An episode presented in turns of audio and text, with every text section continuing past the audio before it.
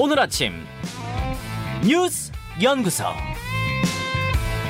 오늘 아침 뉴스의 맥을 짚어드리는 시간 뉴스연구소 오늘도 두 분의 연구위원 함께합니다. CBS 김광일 기자, 뉴스톱 김준일 수석 에디터 어서 오십시오. 안녕하세요. 예, 첫 번째 뉴스 어디로 갈까요? 통합 전문가 대 뼈를 묻겠다. 어제 국민의힘 전당대회 합동 연설회 두 번째 합동 연설회에서 나온 내용이죠. 네, 어제 부산에서 연설을 했었는데요. 역시 뜨거웠습니다. 네. 지지율 투톱의 발언을 먼저 간단히 소개해 드릴게요. 음. 김기현 후보 국민의힘 원팀을 강조하면서 통합 전문가를 자처했습니다. 네. 대선 때 후보랑 당대, 당대표가 시끄러웠다. 그때 통합을 이룬 사람이 누구냐 이렇게 얘기를 했어요. 네. 본인이 그때 원내대표로서 역할을 했다 이런 것들을 강조한 거고요. 음. 그리고 어제 깜짝 김조연대가 얘기가 나왔어요. 아, 그러니까 김기현 후보하고 조경태 의원 음. 이번 컷오프에서 탈락한 조경태 후보가 손을 잡은 거죠. 네. 조경태 의원이 컷오프 당한 이후에 김기현 의원이 조경태 의원한테 전화를 계속했대요. 예. 결국에 이렇게 손을 잡게 됐고 지난번에 김나연대라고 해서 이제 나경원 의원이랑 손잡은 이후에 김조연대까지 엮어냈습니다. 그러니까 김조 연대로 보인다가 아니라 김조 연대를 선언한 거예요, 두 사람이 다. 네, 뭐 현역 의원이라서 어, 적극적으로 이제 뭐 의사를 나타내는 건 금지가 되어 있는데 손을 잡았습니다. 네, 그렇죠. 화면 앞에서. 그리고 안철수 후보는요.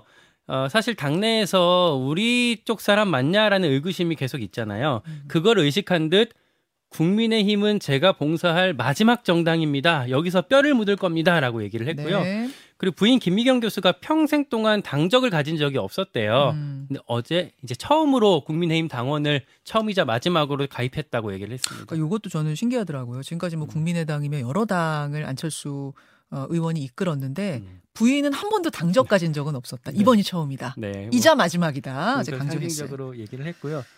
어제 행사장이 한 5천 명 이제 자리가 있었는데 꽉 찼대요. 네. 어, 밖에서 들어오려고 했던 사람들 일부는 못 들어오고 밖에 머물러 있어야 될 정도였고 그만큼 이제 열기가 뜨거웠다고 하고요. 음. 출전한 후보들도 그러다 보니까 막 땀을 뻘뻘 흘리면서 막그 텐션 막 올라가서 이제 어, 연설을 했습니다. 자, 이 연설들을 쭉 보니까 아 친윤 대 반윤회관이라고 할까요? 뭐 이런 음. 구도들이 확실히 잡혀 있구나라는 음. 느낌이 들던데요. 인상 깊었던 그 후보들 뭐 장면, 특히 이제 친윤대 반윤회관 구도로 어떤 식으로 연설들을 했는지 볼까요? 예, 먼저 들어보시죠. 청년 후보, 청년 최고위원 후보인 장해찬 후보, 그리고 당대표 후보에 나온 천하람 후보, 이 대립되는 그 멘트들 음. 확인해 보시죠. 당정 일체는 윤석열 정부의 성패에 우리가 책임을 지겠다는 결연한 각오입니다. 당정 분리는 이 정부가 조금 안 될 것 같으면 책임 안 지겠다는 비겁한 변명입니다. 윤석열 정부 조금 어려워지면 당정 분리 운운하면서 나는 모른다. 모른 척 할 겁니까? 부끄러운 줄 아십시오! 윤두수 측 핵심 관계자였던 원균이 나라를 망가뜨렸습니다. 이순신이 아니라 윤핵관 원균에게 맡겼을 때 우리에게 과연 12척의 배라도 남아있겠습니까? 12척이 아니라 5척의 배만 남아도 성공일 것입니다, 여러분. 부연 설명을 좀 드리자면 네. 두 사람 얘기할 때가 지지든 야유든 현장에서 어떤 반응이 가장 컸대요. 음. 그러니까 어떤 화- 그 회중석에서 어떤 목소리들이 컸고 네. 장해찬 후보가 지금 저기서 무슨 뭐 부끄러운 줄 아십시오 하면서 계속 연신 손가락질을 했거든요. 네. 바로 앞에 이준석 전 대표랑 천하람 후보가 앉아 있었거든요. 아, 아, 지금 이제 손으로 지적을 하는데 바로 앞에 거기 앉아 있었어요? 한 번은 이준석 한, 한 번은 천하람을 가리키면서 이제 연설을 한 아, 거래요. 그래요? 예, 이건 이제 장해찬 피셜 직접 제가 물어봤고 아, 그리고 천하람 후보 같은 경우에는 뭐 저기 원균 뭐 이런 얘기를 하면서 윤핵관을 지금 비판한 거잖아요. 예. 사실은 이제 부산이 장재원 의원 지역구여서 장재원 의원을 어, 겨냥한 이제 노린 차원의 그런 연설을 준비한 건데 당일날 아, 예. 장재원 의원이 불참을 했습니다. 아, 현장에 장제원 의원은 없었군요. 네, 그래서 뭐 음. 원균 이렇게 지칭한 것 같은데 어, 그 본인이 안 와서 그 아쉽게도 그 직접 거명 그 이렇게 지명하는 건 좀 불발이 됐습니다. 그러니까 이 두 사람 것을 지금 골라오신 이유가 뭔가 타겟을 정해놓고 어제 강렬하게 비판했던 두 후보 연설이네요. 각이 섰죠. 그렇게 되는 거네요.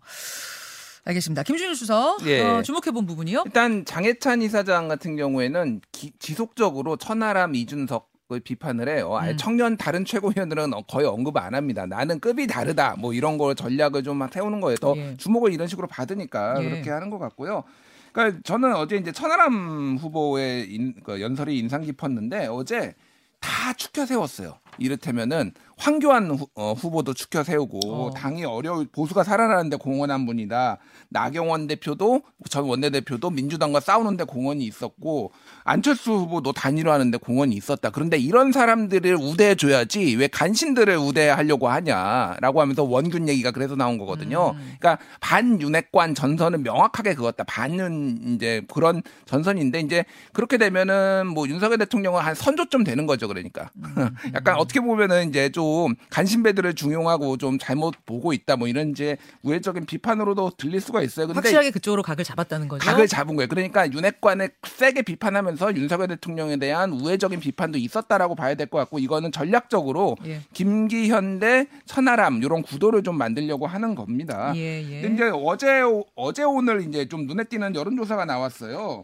그래서 한국 여론 평판 연구소가 고성국 TV 의뢰로 11일 12일 어, 국민의힘 지지층 861명으로 대상을 했는데 김기현 41, 안철수 27, 천하람 13, 황교안 12. 그래가지고 요거 같은 경우에는 김기현, 안철수 두 양강이 오차 범위 내 아, 밖에서 밖에서 김기현 후보가 앞서는 걸로 지금 나왔어요. 음. 그리고 양자 대결에서도 김기현 52, 안철수 42. 예. 요것도 이제 그래서 안철수 후보가 조금 떨어지고 있고 김기현 후보가 좀 오르고 있다라고 보면 될 것 같은데 방금 한 1시간 전에 나온 지금 RM서치 조사가 있거든요. 예. 뉴스피미 RM서치에 의뢰해서 12일, 13일 어 18세 이상 국민의힘 지지층 446명에게 물었는데 이거는 김기현 37, 음. 안철수 32, 황교안 12.9, 천하람 11.9. 음. 그래서 이것도 순서는 똑같아요. 그런데 그러네요. 오차 범위 내라는 거고 아니 잠깐만요. 예, 예. 순서가 좀 다른데요. 그러니까 아까 아, 그거 예, 예. 고성국 TV 의뢰로 한 거는 김기현, 안철수, 천하람, 황교안 순이고 음, 이 음. 뉴스피미 아랜서치에 의뢰해서 한 거는 김기현, 안철수, 황교안, 천하람 순. 예, 그러니까 황교안 천하람만 바뀌었는데 네. 사실 13, 12하고 12.9, 11.9니까 이것도 뭐 크게 이제 차이 나는 건 아닌데 예, 예. 눈에 띄는 거는 양 가상 양자 대결이 그러니까 안철수가 45.9, 김기현이 44.4. 음. 초박빙인데 안철수가 어쨌든 오차 범위 내에서 앞서는 걸로 나왔어요. 어. 자, 이게 그러면 어떤 의미냐라고 네. 하면은 이 안철수 후보 표로 하고 지금 현재 김기현 아니 저기 천하람 후보 표를 합치면은 안철수 후보 표 정도가 나와요. 지금 양자 대결에서. 음, 그러니까 이쪽으로 많이 전이가 됐다라고 보면 되는 것 같고 음. 김기현 후보와 양자 대결에서는 어, 온전하게 황교안 후보 표를 다 흡수하지는 못하고 있다. 이렇게 음. 봐야 될 것 같아요. 그래서 어제 안철수 후보를 지켜 세운 천하람의 의도가 무엇이냐라는 거를 놓고 조금 이 연대 가능성을 노- 열어놓은 거 아니냐 오히려. 안천 연대?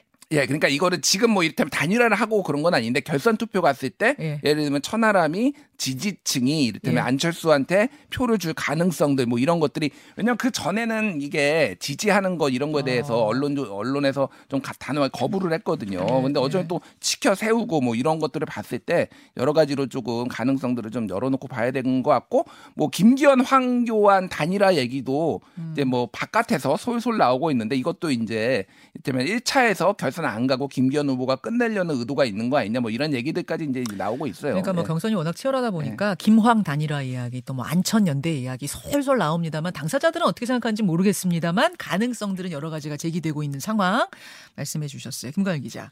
제가 요새 이번 전당대회에서 주목하고 있는 부분은요 인물인데 장재원 의원이에요. 장재원 의원이요.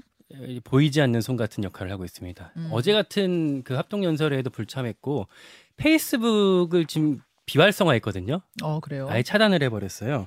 이렇게 숨죽이가 숨죽이고 있다가 갑자기 다, 나타나서 물기를 확 돌리는 역할들을 하고 있는데 어. 어, 제 그저께 나왔던 뭐 당정 분리, 당정 뭐 일치 이것도 지금 사실 장재원 의원이 기자들한테 이제 지나가면서 말했던 얘기로 팍 퍼지기, 퍼지기 시작한 건데 당정 일체론이 나오더니 음. 아예 대통령을 명예 당 대표로 만들자 아니, 그런 음. 제도를 만들자라는 얘기까지 나왔더라고요. 그런 보도도 나올 정도인데 어쨌든 이 물결을 처음 이제 여러 관계 장재원 의원이었거든요. 예. 그러니까 뒤로 빠지는 척하면서 한 번씩 적극적인 역할을 어, 하고 있는 모습들을 보이고 있는 건데 요게 아마 전당대회 기간 동안 흐름이 계속 반복될 것 같습니다. 그래요. 오늘 어, 어제 이제 황교안 후보 입장 들었고 어제 황교안 후보가 저와 이제 인터뷰하면서 우리 안에 가짜 보수를 이제 정리해야 된다 이런 취지로 이야기하면서 지목했던 사람이 이준석 전 대표 아닙니까? 이준석 전 대표 오늘 인터뷰 초대했거든요.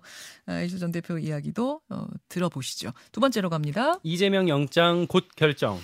민주당 이재명 대표에 대한 구속영장 검찰이 언제 청구한다는 거예요? 그러니까 어제 중앙지검에서 이렇게 얘기를 했어요. 금명간 구속영장 청구 여부등 추- 추가 수사 방식을 결정할 거다라고 했는데 어제 별 얘기가 없었으니까 오늘에서 내일쯤 칠 거라는 관측에 무게가 실리고 예, 있습니다. 예. 대장동이랑 성남 FC 같이 엮어서 할 것 같고요. 예. 그럼 이제 체포 동의안이 넘어오게 될 텐데 지금 여야가 2월 임시국회 본회의로 24일 하루가 잡혀 있거든요. 음. 필요한 경우에 28일에 추가로 열 수도 있다까지만 합의가 돼 있어요. 음흠. 그러, 그러 다 보니까 아마도 어, 24일 날 본회의에 보고해서 체포동의안 표결은 28일 날 아, 하는 게 유력한 유력하다고 좀 볼 수가 있을 것 같고요. 아하. 3월에 표결할 가능성도 있긴 해요. 음. 그러니까 어 근데 3월에 의사 일정이 합의가 안 되어 있는데 그러니까 민주당이 어 가급적 안 받아주려고는 하겠지만. 어 3월에는 선거제 개혁 때문에 선거제 개편 때문에 국회의장이 이제 전원위원회 열고 이런 그 이- 일정들이 있거든요. 네. 그러다 보니까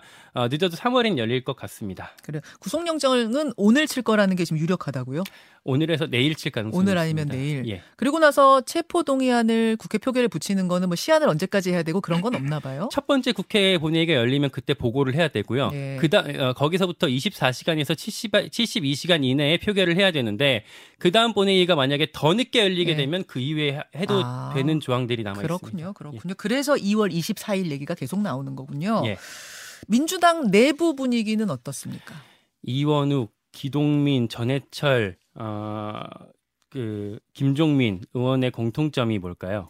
뭐 이른바 비명계로 분류가 된 의원들이죠. 요 사람들을 이재명 대표가 최근에 원투원 1대1로 개별적으로 만난 것으로 확인이 됐습니다. 그래요? 예, CBS 보도로 조금 전에 보도를 했는데 그리고 서울은 홍영표 의원 같은 경우도 다음 주에 미팅을 잡아놨대요. 어. 이걸 보면 그러니까 체포 동의안이 부결될 가능성이 크긴 하지만 이재명 대표가 그만큼 지금 비- 비명계 잡기에 부심하고 있는 것 같습니다. 음. 아, 그래서 비- 지금 지금까지로 봤을 때는 부, 그 부결 가능성 이 높지만 가결될 가능성도 배제할 수는 없다 이렇게 볼 수가 있을 것 같습니다. 국민의힘이 115석, 전원 다 온다고 했을 때 115석이고 정의당 6석, 합하면 121석이잖아요. 음. 근데 이제 체포 동의안은 절반이 출석해서 그 중에 절반이 찬성하면 체포 아닙니까? 음. 그렇죠? 이거 표 계산을 해보면 민주당에서 이탈표가 28명 정도 음. 이탈한다고 치면 이게 가결이거든요.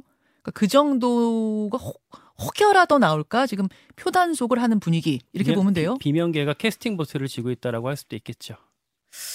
자, 이런 가운데 정성호 의원, 친명계 좌장으로 불리는 정성호 의원이 김용 전 정진상 두 사람을 면회 갔던 뒷이야기가 나오면서 어제 뭐 하루 종일 떠들썩했습니다. 그러니까 두 사람을 접견을 했고요. 여기서 정성호 의원이 이대로 가면 이재명이 대통령이 된다라는 취지로 말한 것으로 그제 JTBC 보도로 나왔었어요. 네. 물론 이제 정성호 의원 같은 경우는 이제 사담이었고 이 자기가 했던 얘기가 각색됐다라고 해명을 하긴 했는데 아 근데 이제 검찰에서는 이 부분을 혹시 증거인멸 가능성이 있는 거 아니냐 이 부분을 좀 엄중히 보고 있다라고 얘기를 해서 음. 어, 요 이슈가 검찰이 이재명 대표를 영장을 칠때 어, 명분으로 작용할 가능성이 있다 이렇게 얘기도 나오고 있습니다. 그러니까 이 접견 방식이 특별 접견, 음, 특별 면회요. 그래서 특별 면회. 장소를 원래 있- 있던 장소가 아니라 아, 다른 조용한 곳에서 한 30분 동안 면회할 수 있도록 하는 제도가 있는데 그걸 네. 이용했다고 합니다. 녹음은 이 특별 면회는 못 하게 돼 있고 녹음은 못하고 그 안에 이제 누가 적, 적을 적게 되어 있어요. 배석하는 교도관이 있다는 예. 거죠. 그 사람이 적은 내용이 지금 있다는 거죠. 예.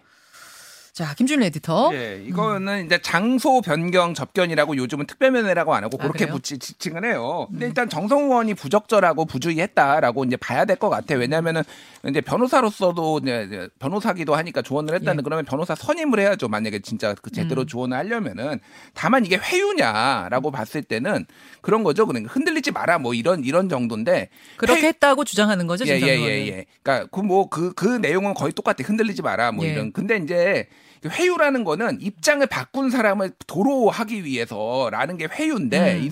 정진상 김용은 일, 일관되게 부인하고 있어요. 그러니까 이거를 회유로 볼지 뭐 이렇게 격려로 볼지 이거는 조금 이제 어, 관점이 있는 것 같습니다. 그래서 지금 전체적으로 보면 김만배가 다시 구속영장 김만배에 대해서 검찰이 구속영장 청구했거든요. 예. 그래서 만약 김만배가 들어갈 경우에 이게 또 재밌는 게 예. 지금 하- 그거예요. 구속영장 이재명 대표에 대해서 청구하는 이유 중에 하나가 예. 김만배 등과 입을 맞출 가능성. 검찰이 이것도 얘기를 한다라는 거예요. 아. 근데 김만배가 다시 들어가면은 그거는 가능성이 사라지는 거잖아요. 음. 그 상황에서 정성호 의원권이 터 튀어나온 거예요. 그러면은 다른 사람들이 이렇게 입을 맞출 가능성이 있으니까 해야 된다라고 검찰이 빌드업하는 거 아니냐 이런 좀 얘기까지 지금 나오고 있는 상황입니다. 그렇군요. 그래서 이제 정성호 의원 입장이 좀 난처해져서 어제 긴급 기자회견 열고 뭐 그게 회유하려는 건 아니었다. 이런 이야기들을 한 상황이 어제 이제 돌아간 상황입니다. 여기까지 해야겠네요. 오늘 시간이 많이 지나갔네요. 두 분 고생하셨습니다. 고맙습니다. 감사합니다. 김현정의 뉴스쇼는 시청자 여러분의 참여를 기다립니다. 구독과 좋아요, 댓글 잊지 않으셨죠? 알림 설정을 해두시면 평일 아침 7시 20분 실시간 라이브도 참여하실 수 있습니다.